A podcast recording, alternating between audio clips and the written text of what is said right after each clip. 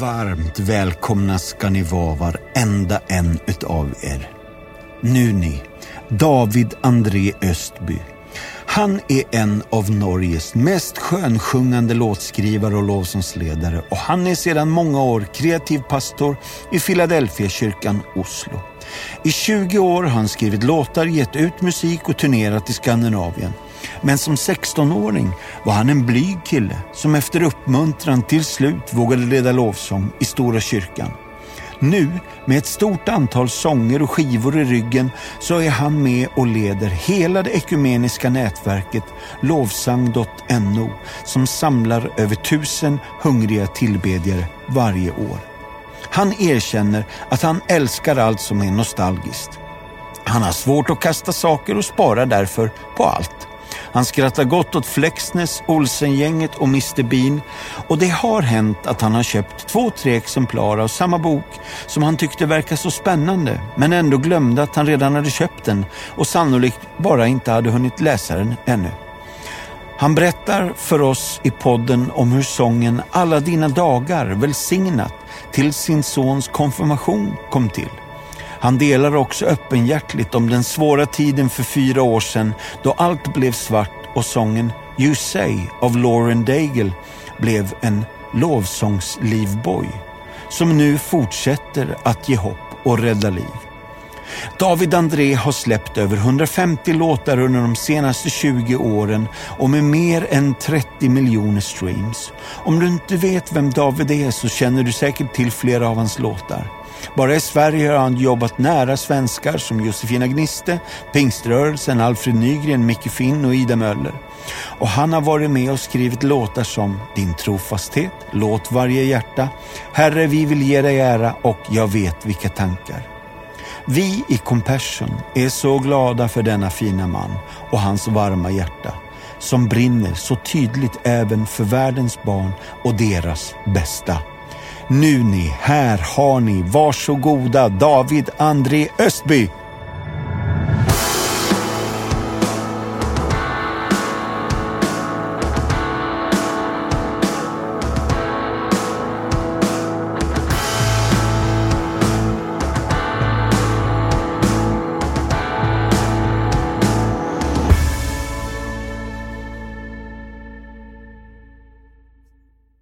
Alltså, David André Östby, varmt välkommen till Martinsson möter. Tusen tack. Vi, vi kom, det är ingen idé vi gör en hemlis av att vi har suttit här förut. ja, det är sant det. ja, jag ber om ursäkt för det. Du vill vara öppen om det? Ja, nu är det faktiskt så att nu funkar inspelningen också. Mm. Det blev ju jättebra sist. Ja, det blev ju det. Ja. Det finns ju inte en chans att vi kan göra om det. Men Detta blir inte lika bra, men det, det blir eh, på sitt sätt. Alltså... Det är bra. Jättevälkommen. Jag börjar med fem. Ja. Här kommer första frågan. Hon heter Rut Elisabeth Brun Börjesson. Väldigt långt namn och lite norskt är det. Ja, det var lite norsk blandat med lite svensk. Det är det. Och hon undrar, vad har du alltid i ditt kylskåp? Römme. Rømme? Ja, vet du hva det er? Altså, altså filmjølk? Ja, altså det, det er en sour cream. Ja, ja, ja. ja, ja. Underbar. Det har jeg alltid. Min, uh, min fru sier at jeg alltid kjøper rømme. Vi har alltid tre-fire rømme du, i mitt kjøleskap. Handen på hjertet, tre-fire. Ja. ja. Jeg har hørt sju. det kan ha skjedd. Det kan det ha skjedd at det har vært sju. Ja. Eh, ikke, ikke sånn på daglig basis. Nei. Det er jettebra. Du har hørt om min filmmjølk, ja. Riktig. Ja, riktig. Ja, jeg vet ikke hva det er. Hver gang jeg går i affæren, så er det liksom Og så må jeg si Cola Zero. Ja. Ja. Men du, eh, går det bra at jeg byr på Pepsi Max? Du? Eh, siden den er kald, så går det bra. Ja, toppen. Överlever. Fråga nummer två. Micke Hallenius, en eh, semikänd pastor ifrån Örebro. Han undrar om du skulle identifiera dig med ett syntband ifrån 80-talet. Vilket syntband skulle det vara? eh, altså Jeg vet ikke om det kvalifiserer som syntband, da, men de har brukt i hvert fall synt. Aha. Ja! Eh, ikke sant? Um, jeg vil ikke si et syntband, men de var jo i denne pop... Uh, bølgen på 80-tallet, Ja. og er jo fortsatt eh, Norges store stolthet. Men av, av andre syntband så ja, Depeche Mode syns jeg er fint. Mm. Eh, og jeg er veldig glad i en fransk syntist som heter Jean-Michel Jarre. Er det sant? Ja, han er vel ikke 80, så han er litt 70-80. Jo, jo, jo. Jeg tykker det er han var- Det er bra. Ja, visst. Så jeg har på mange konserter, noen konserter med han. Og, eh, det sant? Med hans og ljusshowen Ja, ja, ja. Fantastisk. Han är ju sån här utomhuskille som kör Ja. stora liksom. Ikke bare på dem, da, men har jo også hatt en million mennesker liksom foran eh, pyramiden i Egypten og på Champs-Élysées i Paris. Og så er ja, jätte... Jeg tykker hans uh, 70-80-talls uh, musikk er jätte... Equinox og yep. Oj, oj, oj, vad roligt! Det var ju jättekul svar! Det hadde jeg aldri trodd. Neste fråga blir intressant. Det kommer från en kille som du kanskje kjenner til. Han heter Alfred Nygren og bor i Stockholm. Jeg kjenner Alfred. Mm. blir litt, nå blir jeg litt sånn redd for blir hva du som kommer. Ja, jeg nervøs, förstår det. Han undrer, handen på hjertet, tvättar du disktrasan i diskmaskinen eller slenger du den og tar en ny? Så, så hva er disktrasa? Hva er det? Altså, när man, eh, i disko når man gjør rent og tørker bort alt overflød, alt vatten, alt søppel eller Ja. alt, alt, som er bløtt, så har man en trasa som man tørker opp det med. Ja. Hva kan det hete på norsk? Ok, ja. Så man kjøper sånn en pakke liksom med tie sånne filler? Ja, vettekstrasa. den, den liksom en, en svamp som suger opp det mesta. Ja, den gule med sånn grønn Nej, mycket större. En stor fyrkantig grej. Sånn har vi ikke i Norge. Nej! Åh, vad bra! Alfred, der har du ditt svar! Men hadde jeg hatt det, så hadde jeg tatt Åsmarten. Ja, jeg dig. Gjenbruk. Japp. Gjenbruk Alfred. Ja. Og her kommer Carl-Henrik Jaktlund. Han eh, leder Alfa i Sverige, så han, han måste ju vara en alfahane. Han bor i Falköping och han undrar hur mycket är Paulus förlösande kontra hur mycket är Paulus frustrerande? Och Karl-Henrik Jacklund vill gärna ha procentsatser. Han er for meg 60 forløsende Ja. og 40% Hva var det? Eh, Frustrerende. frustrerande. Ja. Ehm, ja, men jeg er en person som liker å utmanes litt, da. så jeg, eh, jeg er nok liksom uh, Paulus-fan. Jeg tykker om at det gjør litt vondt. Ja. Så jeg kanskje kan si 70-30. Ja. Ja, vad fint. Nu är sista och den här frågan är från mig. Eh, om du fick ha en lång middag med fyra gäster som är nu levande eller sedan länge döda. Du får välja i hela världshistorien. Vilka fyra gäster skulle du bjuda? Mathias Martinsson. Alfred Nygren. Nei. jo da, jeg skulle gjerne hatt det. Ja. Um, ja, det er en vanskelig spørsmål, fordi jeg um, har en følelse av at de menneskene som eh, man kanskje tykker uh, hadde vært mest spennende å møte, antagelig ikke er så jettespennende å møte. Ehm, så jeg vet ikke helt liksom på hvilken bakgrunn, oppklart hvilket område. Eh, og så kunne man sagt liksom eh, Gandhi, Jesus, eh, Buddha. Mm, mm. Det hadde vært spennende. ja, verkligen. Bra kombo. Men, eh, men, eh, men av liksom en person som jeg skulle gjerne møtt, så var det jo eh, U2s Bono. Syns jeg virker som en veldig spennende person. Så han Mhm. ville jeg gjerne hatt i et, eh, et sånt selskap. Eh, og så kunne det vært spennende fordi jeg eh, tror det ville gitt litt temperatur, da. eh, og hatt med Donald Trump. For å fråge litt liksom, Hvor er det du Japp, egentlig japp, tenker tenker her? Det har jeg nok behov for å forstå. Eh, og så kan man jo ta med mm, en uh, tredje person. Det Man kan jo tenke sånn stort politisk. Mm. Eh, Man kan tenke liksom aktivistisk, eller man kan tenke eh, store personligheter gjennom historien. Jeg ville kanskje eh, bedt min mormor, morfar, farmor og farfar. ja. Fordi eh, min, eh, mine bestefedre, altså min farfar og morfar, eh, de har jeg aldri møtt. Nej. Eh, min mormor og farmor Det, heter sånn på svensk? Jajamän. Ja, det går bra. Eh, de har jeg møtt, men de dog for en, en, noen år siden. Så jeg tror at jeg, i, i den fasen jeg er nå som, som, eh, som 43-åring, så, så hadde det vært veldig spennende. Jeg er blitt litt nostalgisk. Ja. Eh, så jeg vil gjerne liksom fråga både om liksom familien, men også om liksom historien, hvordan det var å vokse opp og leve når de levde. Ja. Eh, men også fråga liksom spørsmål om familien, hvordan ble og som jeg ble. Og Ja. forstå litt mer av, av det. Vi har et program på, i Norge, norsk TV som heter eh, Hvem tror du at du er? Ja. Som jeg tykker er veldig spennende. Og det å måtte grave bakover i tiden og forstå hvorfor man er som man er, det skulle jeg gjerne fråga dem om. Og så hadde det vært veldig spennende å møte min farmor og Unnskyld, farfar og morfar, som jeg aldri har møtt. Som dog mange år innan jeg ble født. Ja. Å, vad spännande. Alltså, vi, kom, vi kommer kanske inte återkomma till dem, men, men eh, alltså, det finns ju spännande stories här. Tack snälla för att du svarar, David. Du, nu då? 4th of July 1980, vad händer då? Eh, da var det Amerikas nasjonaldag, Japp, ja. og så ble jeg født så är det ju. ja, i Oslo. I Oslo.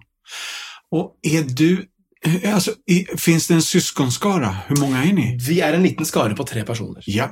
Så jeg er født i 80, min søster i 65 og min bror i 63. Så min bror ble 60 år i år. Så jeg er jo da lite yngre. Ja, lite yngre. Det er helt underbart. Mm. Men du Og så besløt du 4th of July. Det er så bra. Jeg tenkte det var et bra tidspunkt. Det er ingen som glemmer Nei. min bursdag. Nei. Og om noen glemmer, så har vi hele USA som feirer. De feirer deg stendig og jevnt. Eh, og det her er en pingstfamilie. Det er det. Min ja. far eh, har vært pastor og forkynner i eh, hele sitt liv. Ja. Eh, den gangen så begynte man ganske tidlig. Mm. Så min far han var eh, 17 18 år, og min farbror eh, han var 14 ja. da de reiste ut første gangen på et sånn evangelistoppdrag. Ja. Og den gangen så reiste man jo ut, og da var man jo gjerne liksom på et sted, og så var man der en uke, kanskje to uker, hvis, ja. hvis, det var bra. så åkte man videre. Og, så, så. og det her er din pappa heter David også. David også. Og så heter farbroren heter Josef. Josef. Yes. Ja. Og min, min, farfar var også predikant og pastor. Ja. Han het Mens ja. Men hur, vet du hur många böcker pappa har skrivit? 20, 30? Ja, noe sånt, tror jeg. Bare de siste årene så har han jo skrevet ti sånn i, i, i en, en serie. Så ja, det er nok en 30, i hvert fall, bøker, ja. Ah. Og han er jo i dag eh, en mann på um, 87 år. Ja. Så han eh, er jo um, ikke så aktiv som reisende predikant. Han reiser iblant. Mm. Men det er jo bøkene som har blitt hans Ja. store liksom eh, eh, oppgift nå, da, å skrive. Og han, kjenner, han har skrevet en bok i året Ja. de siste ti årene. ja. Ganske imponerende. Helt. Mm. Ah, Og kreativiteten rinner jo i blodet på deg, altså. Det her er spännande. För du har ju eh, en annan uttrycksform, men samma liksom, kreativitet. här. Ja, og klart, eh, min, min far er jo da 87, han blir 88 år. Eh, og eh, når jeg er 43, så, så klart det er jo ikke bare én, men nesten få generasjoner Ja, imellom oss. ja, I, eh, i, si, i om ikke uttrykk Han er jo veldig ung, da, og veldig, alltid vært veldig positiv til det som har skjedd, det nye, og oppmuntret, alltid oppmuntret det. Ja. Men i forhold til pappas liksom, den tiden han vokste opp i, Mm. så, så er det nesten to generasjoner. Og, yeah. og dermed også litt ulike måter å tenke og uttrykke seg på. verkligen. Jättecoolt. Du, Kristoffer Svartdal, ungdomspastor i va? Heter han Kristoffer? Han, ja, han, har vært, eh, han var min ungdomspastor Ja. eh, da jeg eh, var ungdom. Og han hørte noen av dina sånger. Det gjorde han. altså Det her var jo kanskje på tidlig 2000-tall. Jeg var ja, spilte i band og, og hadde jo begynt å liksom skrive litt musikk. Og så sier Kristoffer, som da var min ungdomspastor, at um, David, jeg hører at du skriver musikk, og vi har lyst til å spille inn og gi ut musikk med ungdomsmiljøet, Ungfila, som det het. Eh, har du noen låter du kan vise? Og jeg gjorde det. Jeg var jo litt sånn tveksam, og jeg tykte det var ganske reskritt, det var reskritt å, å vise fram det jeg hadde skrevet, tykker jeg fort, fortfarande. Ja. Altså, jeg, jeg, spilte en ny låt for min fru her denne vekken, her, og jeg tykker det er fortfarande like svårt. Ja. Ja, ja, jeg tykker det er jätte, jättesvårt. Men jeg gjorde det, og det ble at um, to av mine sanger ble med på vår første skive som ungdomsmiljø, og det ble flere etter hvert. Mm. Uh, vi begynte å reise, vi turnerte inn mye i Norge, også i mye Sverige. Ja. Uh, vi kom til og med på, på nasjonal TV, TV 2, vi gjorde en lovsangskonsert der, og Mm. det var en veldig spesiell tid. Ja. Uh, plutselig masse åpne dører for en gjeng ungdommer som aldri hadde gjort dette her før. Men det ble starten for mange av oss, og det ble starten for meg, og det som ble en, en slags et liv med, med lovsang og som lovsangsleder. Ikke bare i en lokalforsamling, men også som låtskriver og en som har gitt ut da, Mm. musikk, og reiser fortfarande. Og senest nå i denne sommeren her så har jeg også reist både Norge og Sverige. Ja, det er spennende. For jeg har hört, läst någonstans att redan som ung, du, det står någonstans en försagd fyr. Ja, absolutt. Jeg var veldig forsagd, og jeg var veldig um, Ja, jeg turte nesten ikke se mennesker inn i øynene. Eh, og veldig mange som jeg um, som, som, som har kjent meg fra jeg var barn, yeah. de sier jo at de eh, hadde ikke trodd at jeg skulle våge å stå på en scene og lede lovsang eller predike, som vi også gjør. Så det har vært en prosess og en reise. Kanskje noe har vært eh, naturlig modning. Ja. Eh, noe har nok vært min fru, som også er kanskje litt, litt mer frimodig enn en jeg er sånn i det naturlige. Og så tror jeg også det er eh, åndens verk, da. Ja. At Den hellige ånd i oss gir oss en frimodighet. Mm. Eh, når vi har et, et kall, eh, har en hensikt med våre liv, og, og ånden fyller det, Ja. så tror jeg at, at ånden er måte hele skilnaden. Mm. Den frimodigheten som anden gir, er noe som ikke kan komme fra oss selv. Samme hvilket utgangspunkt vi har. Just det. Eh, Så for meg så tror jeg det har vært veldig viktig å, å kjenne på den guddommelige frimodigheten, eh, og en kjensle av at ja, men Gud vil noe med mitt liv. Det finnes et kall noe Jag är med. Men, men eh, handen på hjärtat så är du fortfarande helst hemma och tar det lugnt. Ja, altså er jeg blant folk, så vil jeg hjem. Ja. ja. Er jeg, er jeg hjemme, så vil jeg på turné. Er jeg på turné, vil jeg hjem. eh, ikke sant? Eh, så det er jo konstig, det der. Men eh, jeg er nok en person som, som trenger egen tid. Nei. Trenger å lese, studere, helst helt ensom. Mm. Så det beste jeg kan gjøre, er å åke vei på en stuga eller noe og bare, bare være der liksom to-tre dager. Det er det beste jeg gjør. Mm. Men eh, jeg jag tror du var 15-16 da du begynte å lede lovsang Ja. i, i Finland. Jeg var det. Um, og da kom jeg inn i et, et ungdomsteam, vi var et ungdomsgjeng den gangen der, og jeg hadde ikke så mange venner heller i, vil jeg si, liksom, i, i kirken. Hadde noen, men, men ikke de sterke relasjonene kanskje akkurat den, den tiden. Og, og um, det var en gjeng som uh, ble redning, både sosialt og også at jeg stammet kvar i kyrka. Ja. Eh, Og at jeg også ble med og involveret på et ganske tidlig tidspunkt, da, ble viktig for meg. Musikken ble en slags sånn tilhørighet i miljøet og hjalp meg til å finne mitt hjem. Og hjalp meg til å finne mitt gjeng. Mm. Uh, og, så det var en veldig viktig periode der jeg også hadde ledere som trodde på meg, og jeg var ganske umoden, ganske uferdig, ganske Visste vel ikke helt hva jeg drev med, Mm. men hadde allikevel folk som uh, trodde at jeg hadde noe som Og så et eller annet potensial. Og det har jeg prøvd å ta med meg i mitt eget liv, og se på mennesker rundt meg også som jeg Der det ikke alltid er så kanskje så enkelt å opptekke det potensialet, men tenke ok, men dette er mennesker som, som, som har et potensial gitt av Gud, mm. og gå og lete etter det. Ja. Eh, og det opplevde jeg nok at folk gjorde med meg, at det var ikke så synlig eh, i børjan, men, men folk eh, så etter det og, og fikk det fram, og elsket det fram. Ja, så fint. Kristelig gymnasium. Var det 1999? Ja, Philadelphia bibelskola 2000. Menighetsfakultetet 2001. Universitetet i Oslo 2002. Vad var det der universitetet i Oslo? Hva var det? høres imponerende ut, vet du. Altså, Ja. For en utbildning denne mannen har. Jajamän. Mangler bare som London School of Economics eller noe sånt. Eh, Ja. Nei, du, det, altså, jeg har ikke mye utbildning. Jeg, jeg har sånn børjat på liksom et, et grunnfag, som det heter i Norge, i teologi, og så tok jeg det som man kaller for et forberedende på Mm. universitetet for å forberede seg til universitetsstudier.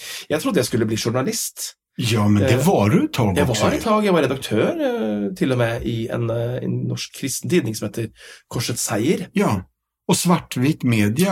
Ja, AS. det var et, et, et, ungdomstidning som vi til og med startet, og kom jo opp i 12 000 abonnenter. Og, så det var, det var en spennende tid. Det var liksom Journalistikk, formidling, var jo det som, som måtte de ti årene fra jeg var 20 til 30, Ja, så var det det som var eh, mitt fokus. Ja, verkligen. Så jeg tenkte jeg skulle kanskje ende opp som liksom, journalist eller redaktør i en, i en tidning, da, men, men, eh, og var det et tag, men, men kjente jo at det var menighet og kirke og, og lovsang som lå høyest. Og alt er jo eh, formidling. Mm. Eh, så nå har jeg hatt ti år liksom, som journalist med formidle med journalistikk. Eh, jeg har hatt ti år nå liksom, eh, i kyrka Just det. eh, som med formidling. Eh, mer forkynnelse og musikk. Og så får vi se hva de neste ti årene bringer. da. Yeah. Eh, formidling blir det uansett, og, og eh, jeg vil alltid ha en passion for kirke og for eh, forkynnelse og Ja. lovsang. Og nå kommer en Robin Hood-fråga. Mm. Hvem er Marion? Min Marion er jo min Mariann, som er min fru, Ja. som jeg altså treffet, traff i eh, 2000. Um, og vi har 20 års bryllupsdag neste år. Ah, Det får man ikke glemme, for det hender jo man glemmer sånne, du, sånne dager som er sånne 17 år og 15 år. Og, 12 juni 2004 Ja. bra du sa det. Ja, Ja. 12. juni er det. Ja, topp. Hun heter heter hun Marion eller Marian? Marianne. Marianne Hagen, Hagen. Østby. Østby. Altså, ni har jo mange efternamn allihopa her. Ja, det er så mange Mm. navn i Norge, vet du. Ja, ja, ja. Og ni har tre sønner. Tre sønner. Någon som redan er konfirmand og Ja. har fått en sang? Ja, vi skrev en sang, både, og det var faktisk Mariann med på å skrive. Ah. Vi, Alle dine dager heter den sangen, og den skrev vi til hans konfirmasjon i fjor. ja. Eh, og det er en sang som faktisk har blitt eh, mange som bruker det, både i konfirmasjoner og i bryllup, og til og med begravelser, så ah. er den brukt, da. Um, og da var faktisk Mariann med, og um, det hender jo hun har innspill på mine sanger. Ja. Eh, ofte så kommer hun med innspill på ting som vi allerede har liksom tenkt at ja, men dette her må jeg endre. Mm. Så man kan bli litt så frustrert da hun kommer, for, for hun, hun, hun taler alltid sanning. Mm. Eh, og det kan være litt utmanende til tider, liksom, når, eh, når hun pirker borti det som man vet allerede er liksom eh, Just et det. punkt. Men denne gangen så, så tok jeg henne med, og hun ble med som medlåtskriver Just det. Um, på den låten, litt sånn uoffisielt, da. Eh, men det, veldig, det var spesielt at hun, eh, hun hadde noen gode innspill, tenkte jeg at hun må ha credit for det. Jättebra. Du, om jag säger några efternamn här nu då.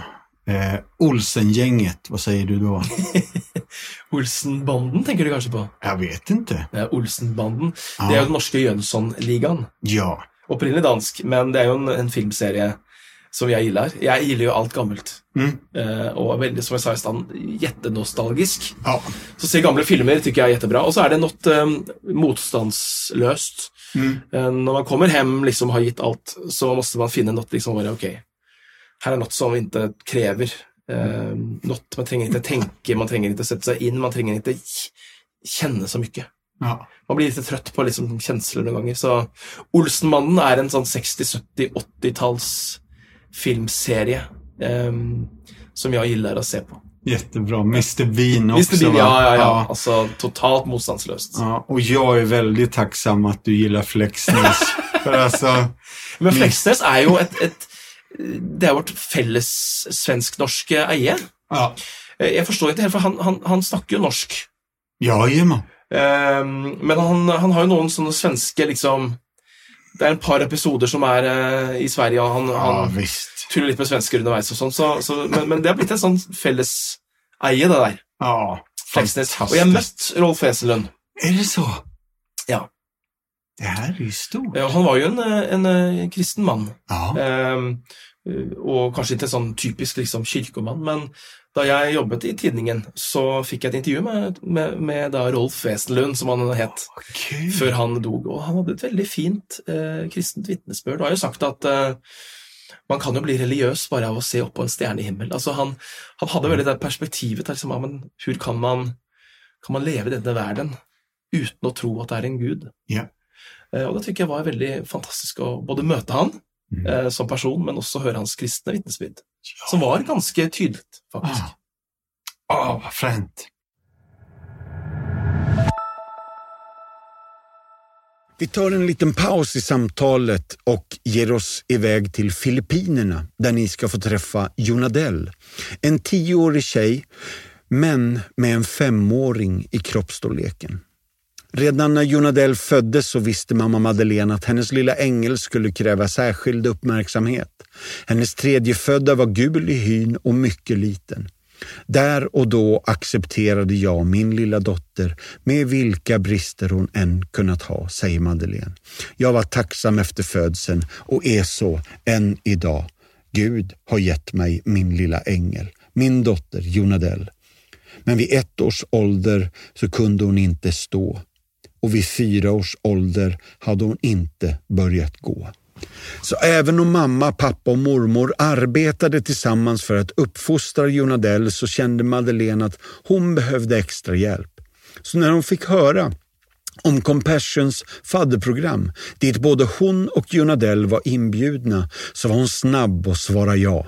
Och innan Jonadell fyllt fem så kom pastorn från Tamayong Alliance Church till familjen och frågade om de ville registrera henne i programmet i kyrkan. Men det fanns en liten hake.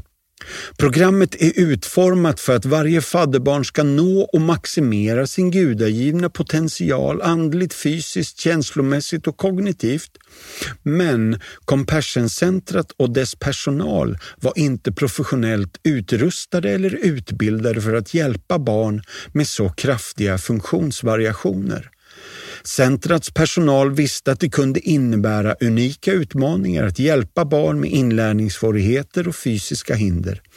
Ändå bestämde de sig för att ta sig an uppgiften att registrera Jonadell och två andra barn med liknande behov Marie Rose, som är chef för Compassion-centret, säger barn med särskilda behov har ofta ibland större behov av uppmärksamhet och omsorg och vi tror att Compassions holistiska, holistiska program ska kunna hjälpa dem avsevärt. För att få allt att fungera så bad Marie Rose mamma Madeleine att leta efter en lokal klinik som skulle kunna erbjuda gymnastik och inlärningsterapi till barn med funktionsnedsättningar.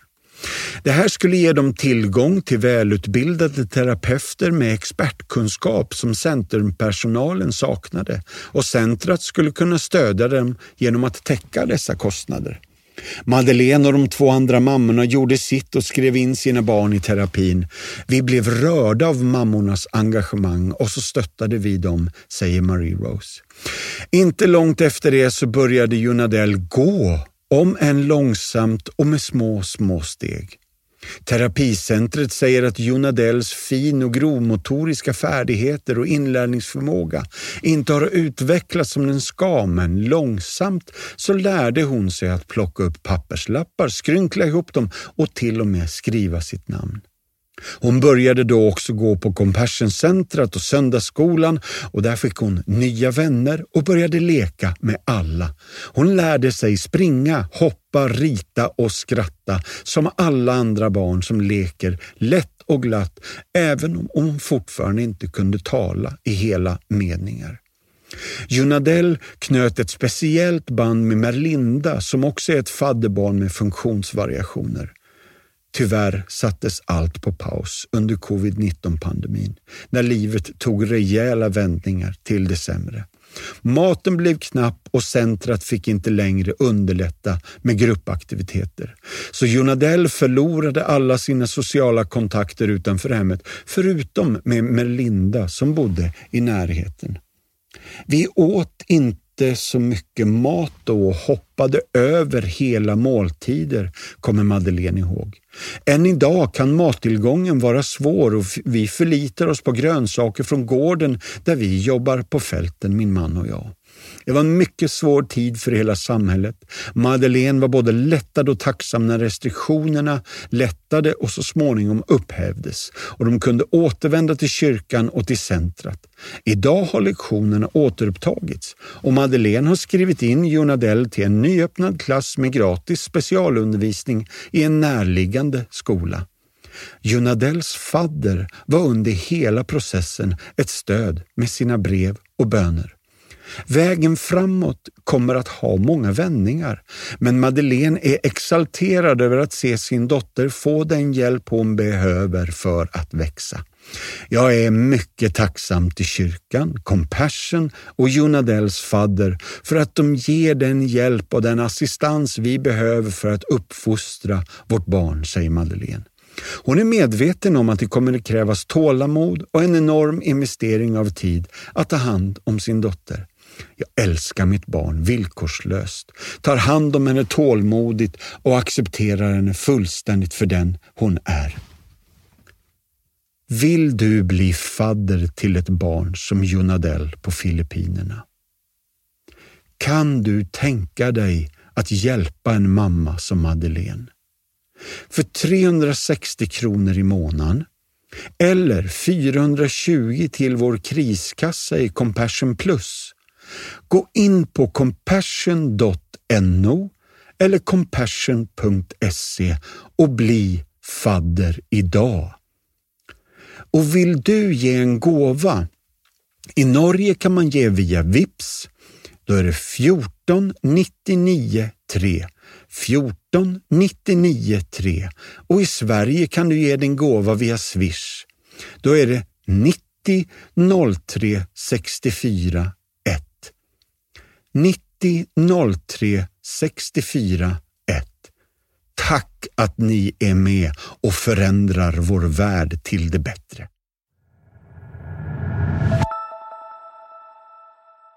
Du, är du bra på att göra dig av med sånt du inte behöver? Nei. Mm. alltså jag, jeg er jo en samler. Du, jeg har hørt Hoarder det kalles det på engelsk. Ja, Jeg hadde nok vært hoarder om jeg ikke hadde hatt Mariann. Hun er jo en veldig ryddig person. yeah. Liker å ha liksom ordning og reda, og, og liker å, å slenge saker. da. Mm. Men jeg, eh, vi har et, nå har vi, på Vinden så har vi det, det er så mye der nå. Vi skulle ha gjort noe der i flere år. Men det bare blir mer og mer og mer, og mer saker. Jeg tenker, Ja, men vi, vi setter på Vinden, ser jeg. ikke sant? Og så, og så stander det der. Om jag hade haft en världskarta här nu då, hade du varit bra på länderna och städerna? Ja, jeg er ganske bra på det. jag förstår. Geografi. Og når jeg var barn, da, og jeg var nok en lite sånn, du sa forsagt, men også liksom lite spesielt barn, så, så, um, eh, så, så var jeg veldig interessert i, i kart. Jeg, jeg rita det kart. Jeg hadde et, et fantasiland eh, som jeg måtte drømte opp, liksom, men jeg var veldig kreativ. Jeg hadde liksom drømte opp eh, steder og, og, og, og storsteder og, et språk, og, jeg, jeg rita det kartet med liksom der jeg hadde liksom navn på disse stedene, og på landet, og på innsjøer og hav. Så dette landet lå i, i, i Atlanterhavet, Aha. mellom USA og England. Der var det plass. Ja, der fins det godt om plass. Godt om plass. Så der var dette landet, da. Så det måste være litt realistisk også. Det måtte, måtte finne sin plass da, på kartan. Um, så altså, det var klart det er en start på kanskje et kreativt tenkende. Da, og, Men det her er jo og, verste tolken ja, det er litt tolken, faktisk. Ja. Ja. Jeg tykte det var litt sånn når, når, Før jeg liksom ble kjent med Tolkiens liksom, så tenkte jeg at det er litt så out there. Men, men når jeg har tolken, så kan jeg si at jeg har tolken og jeg. Ja. Var litt sånn, ja. Jättekul! Alltså, um, har, du, har du svårt å säga nej? ja. Ja. Tack. Det var bara det jag ville kolla. Mm. Men du David, i över 20 år har du skrivit sånger, gett ut musik, turnerat i Norge, Norden, Skandinavien och jag vet inte, är det 150 eller 200 sånger? Ja, jeg har nok gitt ut 150 sanger eh, gjennom de minst de s- årene der, ja. Som har vært gitt ut. Og så har jeg klart eh, Jeg vet ikke hvor mange jeg har skrevet, men det kan jo være mange ganger flere. Ja. og vi prater om sanger som Din trofasthet, Låt varje hjertet», Herre vi vil ge deg ære, og jeg vet hvilke tanker, og det er et stort antall skiver som gjennom åren har haft et enormt genomslag. Och jag var med om en vacker händelse i våras när jag var i Kristiansand. Ja. Michael W. Smith, du skulle vara lite liksom förband, jag skulle säga någonting om compassion och helt plötsligt så får du en stor blomsterkvast och ett pris. Mm. Hette det Skärgårdspriset? Priset? Ja, var 3,16 radiokanalen. hederspris Det var eh, eh, Skjærgårds, eh, som det er en norsk kristenfestival, Ja. og eh, Radio 316, eh, som ga ut en hederspris første gangen eh, Ja. i år. Jeg var jo helt overrasket. Eh, Ja. Jeg hadde aldri trodd at noe sånt fantes i Norge, eller at jeg skulle få noe sånt. Men gjettetakksam. Jeg har jo Jeg regner at neste år har jeg vært eh, lovsangs... Altså omreisende lovsangsleder i 20 år Ja. med å utgi musikk og reise rundt. Ja. Så det har blitt eh, mange år, det har vært en uh, utrolig fin tid, og jeg har vært veldig takksom for å også skrive sanger som Kirken kan synge. Det har jo vært en av de liksom, drømmene jeg har hatt fra jeg var barn. Husker jeg kunne blunde da jeg var barn og om kvelden og se for meg selv stå liksom, på en scene og synge sanger, og de sangene jeg sang, de var mine egne. Ja. Eh, og da var jeg kanskje 10-12 år. Mm. Eh, men som vi snakket om, det var naturlige begrensninger som gjør at jeg tenkte det vil aldri skje. Men det å si at Gud har ledet, da, yeah. eh, og det å si at Gud har, har også koblet meg med noen mennesker Mm. Så de sangene du nevner nå, er jo ja, de er jo noen av de sangene som kanskje for svensker er mest kjent, og så er det kanskje andre sanger i, i Norge også som, som for nordmenn er mer kjent. Men, men de aller fleste av disse sangene har jo jeg skrevet sammen med andre. Ja. Um, og ikke minst mange svensker, som Alfred og som Erik Lillero og som Josefina Gnist og Ida Møller og mange, mange mange andre, ja. både i Sverige og andre steder i verden, som jeg har fått jobbe med Mm. eh, og skrive sanger med, og som um, Og jeg tror det er noe, noe sterkt, for, for lovsang er jo noe som ofte benyttes i et kollektiv. Kollektivt. Eh, og, og, og det er en ekstra styrke når det kollektivet også er skapt i et kollektiv Yeah. skapt i en gemenskap. skapt sammen med andre. Da tror jeg at vi ser ulike perspektiver av hvem Gud er. Du ser denne biten, jeg ser denne kanten, jeg, du, ikke sant? Og så til sammen så utgjør våre perspektiver av Gud et større bilde av hvem Gud er. Yeah. Eh, og det tror jeg er en styrke, særlig når man skriver lovsang. Jättebra. Åh, vad spännande. Och jag måste bara få backa bandet och säga det här hederspriset. Grattis! Takk. Och så skulle jag vilja säga tack. Mm.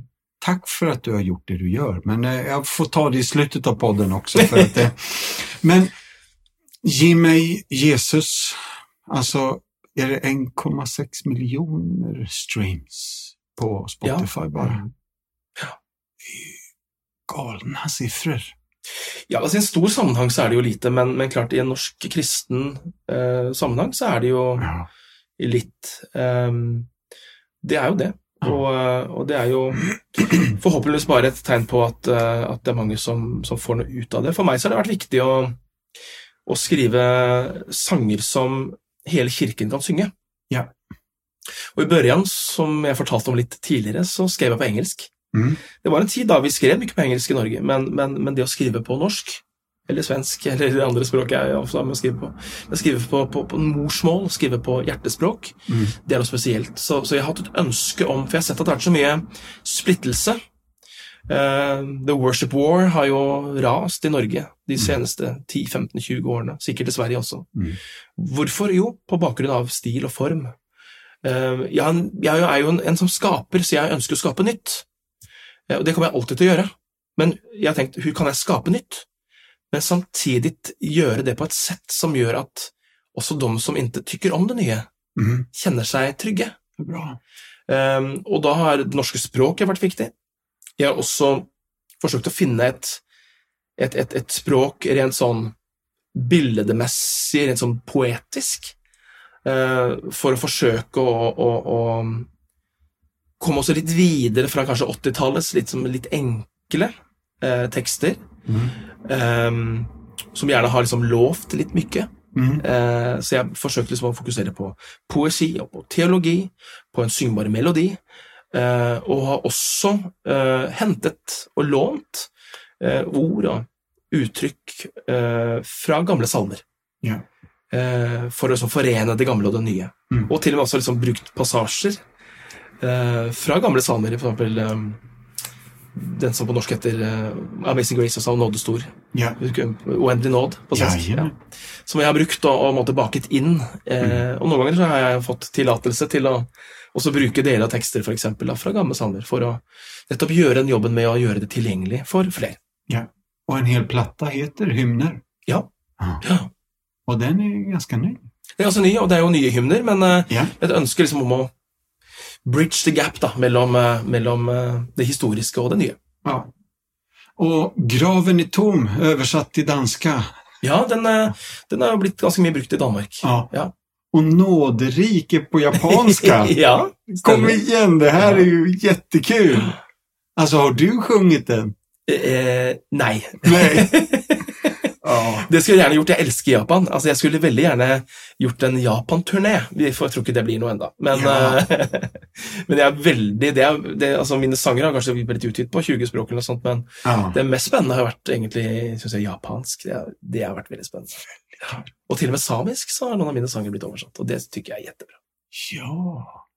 Åh, vad spännande. Mm. Du, David, vi har ju fått chans att ses lite under det här året som har varit och jag fick eh, stå bredvid när ni gjorde eran stora liksom nationella lovsångskonferens, Mm. lovsang.no, eh, i OKS lokaler under våren 2023 och jag slogs av framförallt två saker. Det var många saker jag slogs av, men framförallt enheten Mm. Och momentumet. Att det fanns en stor eh, samling av människor som hade ett driv framåt, en längtan och en riktning och en, en enhet, en bredd. Eh, nu är det svårt för dig att svara på hur, hur gjorde ni? hur kom ni hit? Mm. Men eh, förutom Guds nåd och, och, och Guds barmhärtighet, Mm. bara hjälp oss lite. Altså, Låsing.no er jo et nettverk som har eksistert uh, før si, min tid. Ja. Eh, Ikke ikke før min tid, men før jeg ble med. Mm, mm, Um, og har vært startet av mennesker som har vært pionerer på dette i Norge, og har hatt et, en drøm om kristen enhet, og da enhet i lovsang. Så jeg har vært med på en liten etappe av denne, denne reisen og de siste ti årene cirka, og, og vi har gjort, eh, med et lite avbrekk med covid, så har vi gjort eh, da konferanser, eh, jeg tror det var den første liksom, nasjonale lovsangskonferansen gjorde vi i 2000, og tror det var 14. ja. Um, så vi har jo holdt på nå snart i ni-ti år um, med det, og det har vært en veldig spennende reise. Uh, vi har jobbet, vi har planert, vi har gjort det beste vi kan, uh, men vi opplever allikevel at det har vært liksom et, et behov, uh, og at folk ikke kommer først og fremst pga. hvem som skal predike eller lede lovsang, men folk kommer fordi man ønsker gemenskap og fellesskap og inspireres sammen. Ja. Eh, Så vi har jo hatt våre gjester fra liksom England og USA og Leland og Tim Hughes og Luke Hellebrandt og Anna Hellebrandt og Svensker har vi hatt der òg. Og du var med og sa litt også nå, eh, forrige konferanse. Eh, men vi opplever allikevel ikke at folk kommer på grunn av gjestene, men folk kommer nettopp, nettopp på grunn av liksom det vi skaper til sammen. Som vi hadde hatt og si om vi ikke hadde hatt noen på vår roster, liksom, Mm. så hadde folk kommet allikevel Yeah. for en gemensam sak. Og det tykker jeg er litt unikt. Eh, Og det har vært litt medvetet at vi har gjort det på den måten at ikke vi har ønsket å bygge en konferanse som vi hele tiden må ha en større og større og større og større artist, men gjøre noe som er eh, basert på det som vi alle står sammen om. Mm. Eh, Og der tror jeg ikke Norge er litt spesielt, at Norge er ganske lite, vi er få mennesker. Eh, Kirken er ganske små, eh, våre bevegelser er ganske små, så vi trenger hverandre. Eh, Og så har det vært et, en kjensle av at det er ikke, noen, det er ikke en, en, et kirkesamfunn, det er ikke noe denomination som har måttet claimet dette og sagt at men nå skal vi gjøre en konferens. Dette er et, tverrkirkelig initiativ. Verkligen. Eh, ja, vi er, representerer ulike kirker, vi som er med i dette. Mm. Ganske mange ulike sammenhenger, og vi er ganske forskjellige. Um, og, og mange av oss som sitter i ledningen for dette her, vi er ganske ulike, og vi har ganske, ganske liksom, ulike perspektiver ofte på hvordan man skal gjøre kirke, og hvordan måte, ting skal se ut. Men det er en styrke. For da når vi kan snakke sammen om det vi er uenige om, så kan vi også enes om det vi er enige om, yeah. og finne en fantastisk enhet i det, til tross for våre ulikheter. Det har vært en styrke. Utmanende, ja, men en veldig stor styrke. Mm. Ah, det her er veldig fint. Det her eh, det er stort. Mm. Det er stort at, at att Guds folk samles. samlas. Det fins en enorm kraft i det her. Mm. Jättegött. Du, ehm, Gud vill träffa mig på alla mina dagar, Mm. eh, har du sagt på norska och för några år sedan översatte du You Say, Ja. Lauren Daigles låt. Bara ta oss med lite. Vad hände dig för fyra, fem år sedan någonstans där? Eh, en tuff period. Ja, det var det. Det var, det var en periode av jeg vil si, liksom en slags depresjon. Mm. Eh, Jeg fikk ikke den diagnosen, men, men det var nok en sånn, i hvert fall en depressiv reaksjon. Jeg hadde holdt det gående i veldig mange år. Jeg har liksom kjørt hardt på alle områder liksom, av eh, tjeneste og, og, og liv, og, og kjente at jeg kom til en, et sted der ting ble jettesvart, mørkt. Em, og, eh, og forsto jo da at jeg har hatt sånne perioder tidligere også. Eh, og utviklet etter hvert en ja, depressiv reaksjon, men også angst. Eh, og eh, situasjoner, helt hverdagslige situasjoner, som å gå på affæren, ble sårt. Og jeg kunne bare stå i affæren og plutselig begynne å gråte, liksom, for jeg kjente meg overveldet over både hele situasjonen. Jeg er veldig kostet. Ja. Eh, hvert fall for en person som har hatt ganske mye overskudd og liksom hatt ganske mye kapasitet. Um, og kanskje det er noe av min personlighet også som er i det her. Altså den behovet for liksom å være for meg selv, altså at jeg har blitt for mye Ja. uh, av, av annet og andre da, uh, i perioder. Uh, og så var det en sang som, som, eh, som ble viktig for meg, og det var jo jeg, jeg skulle lede lovsang i, i Flefjellkirken, som jeg er også kreativ pastor. Og ehm, jeg eh, og vi skulle gjøre en sang som en respons etter predikaen, og, og så tenkte jeg ja, men, men You Say ville passe bra. Um, og tenkte jeg, ja, men You Say, alle kjenner den, kanskje man skal gjøre noe nytt. Ja, men la oss forsøke å gjøre et, et forsøk på å oversette den til norsk. Yeah. Så jeg satt hjemme, jeg eh, var liksom midt i denne perioden egentlig, og oversatte denne sangen og kjente at den sangen Ja, jeg tror jeg oversatte den på 20 minutter, og den talte direkte til meg. Eh, Det ble veldig gjettesterkt for meg, eh, og ble en sang som, som hjalp meg eh, i veldig stor grad til å sette et språk eh, på, på hvor jeg kjente det, Ja. og på den Gud som, som den norske teksten sier, altså er med meg også på min verste dag. Ja. Um, og det var viktig for meg som låtsangsleder også, som er vant til å lede folk inn liksom, i halleluja, ikke Ja, sant? Ja. hvor stor Gud er Mm. men også finne et språk for min Gud, min Gud, hvorfor har du forlatt meg? Ja. Den kjenslen av ensomhet, eh, hvor er du, hvorfor svarer du ikke? Jeg har alltid visst at Gud har vært der, jeg har aldri tvilt på at Gud finnes, men jeg har nok noen ganger tvilt på om hans tanker er gode. Mm. Um, og, og det har jeg ikke alltid kjent sånn. Um, og det var viktig for meg i den perioden å komme å finne et språk for dette, som salmisten selvfølgelig også i Bibelen Sant, eh, har et språk for, eh, Mm. og som vi også som kirke, som vi som kristne, vi som lovsangsledere, er nødt til å finne et språk og finne et, et rom for, også det ropet. Og det var jo tider jeg var sint på Gud, jeg ropte til Gud, jeg, eh, ja, jeg sa ting til Gud som jeg kanskje ikke ville si på en god dag, men, Mm. men, men det var viktig for meg å tenke at Gud tåler det. Yeah. Gud tåler alt jeg bringer. Det verste Gud vet, tror jeg, er ikke at vi kommer til Han med, med vårt, vår, vårt sinne eh, og, og, og vår besvikenhet. Men det verste Gud vet, tror jeg, er at vi ikke kommer til Han i det hele tatt. Mm. At vi velger å la vår stemme stilne. Eh, og jeg tenker liksom akkurat som mine barn, da, når de kommer til meg med saker de ikke er så veldig stolte over, så ser jo ikke jeg at ja, men vet du hva, du får komme tilbake når du har noe bedre å si, liksom. Mm. Da håper jeg at jeg som en god far sier men takk for at du kommer til meg og sier nettopp det. Ja. Takk for at du våger. Takk for at du våger å være åpen, og takk for at du våger å være ærlig. Mm. Og sånn tenker jeg det også er med Gud. At han ønsker å høre fra oss Bra. på våre gode, men også på våre verste dager. Det er bra. Åh, jeg holdt på å si amen. Ja, det kan du si. amen, men det är Du kan slut. si et lite halleluja. Japp. Du, eh, vi ska snart gå ner för landning. Jag hade tänkt vi skulle prata om att vi sågs i Nashville och att Ja. vi håller på att spela in de här tv-programmen som ska ha sänds i norsk tv och ska sändas i svensk tv. Nu när vi spelar in om bara några dagar. Eh, och sen går du på turné. Slutet Ja, vi skal på en liten turné. em, og det er jo Ofte har jo jeg reist i regi at det har vært en festival, det har vært en konferens. Mm. Em, men nå skal vi faktisk forsøke, det er andre gang jeg gjør det av mitt liv, å gjøre en sånn det man kaller en turné. Altså man, man åker til en plass, og man er i et lokal, og så man håper at folk kommer. Ja. Eh, og gjør det sammen med Karoline Neteland og Vetle Jaransen, som er to gode venner og låssangsledere her i Norge. Yes.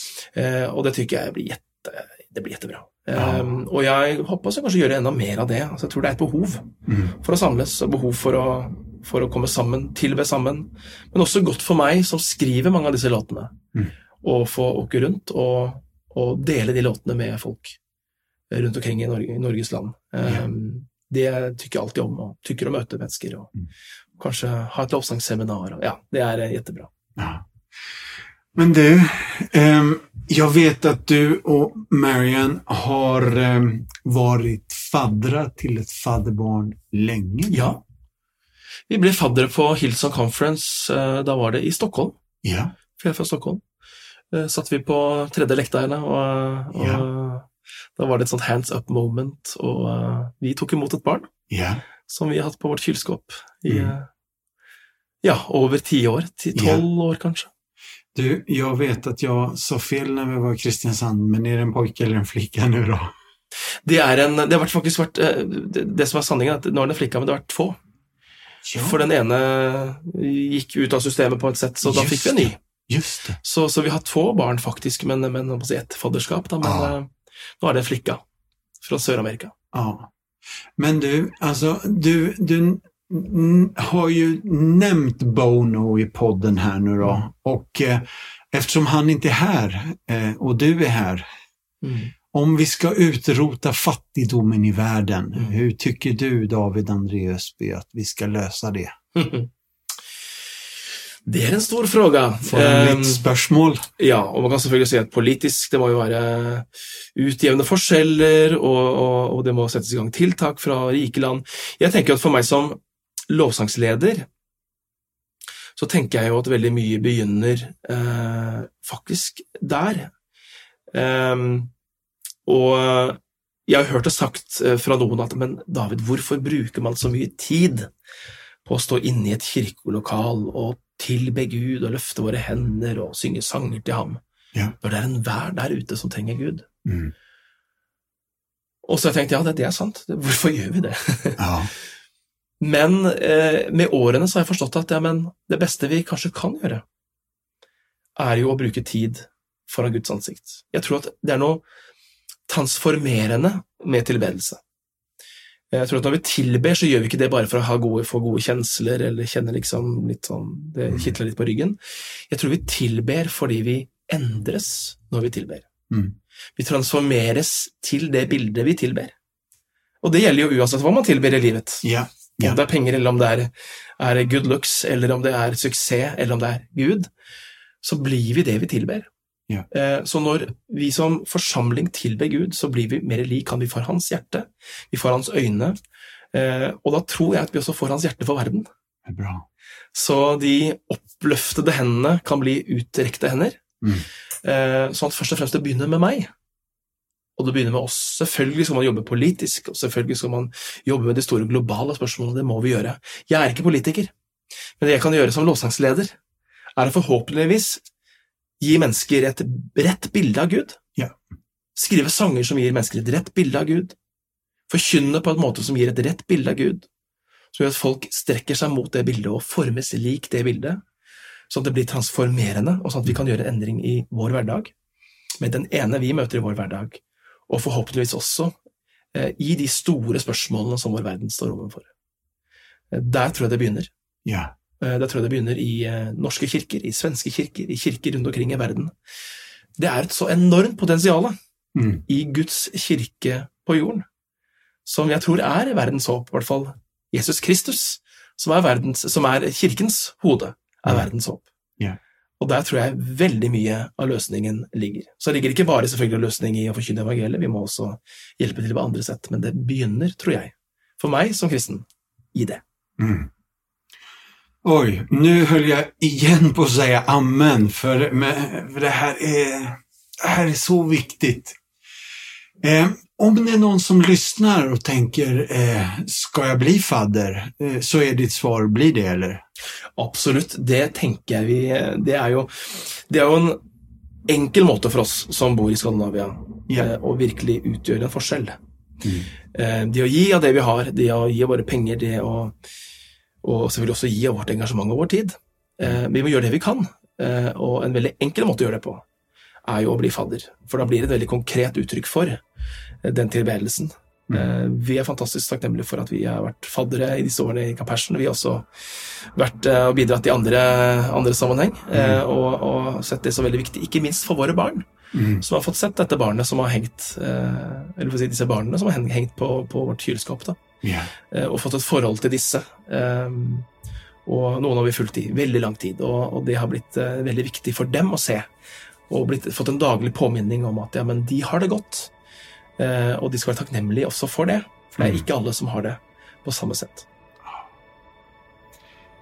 Fantastiskt. Du David, jag måste få säga det där tacket. Eh, Inte bara från mig och från Martin som möter att du kom hit eh, igen och utan det där större tacket. Tack från Guds folk, alltså tack eh, för det du uträttar, eh, det du ger och det du gör för Guds rike i Norge, i Sverige och i Norden. Det är så spännande att du finns och att du är en modern psalmist Mm. som sätter ord på det Guds folk behöver sjunga. Tack snälla för din gåva och att du ger dig själv till Guds rike. Takk for det, og det er en ære å tjene Guds forsamling. Ja, Enten Norge, Sverige andre steder. Det er ikke annet enn en stor ära. ære. grymt. Tack snälla för idag.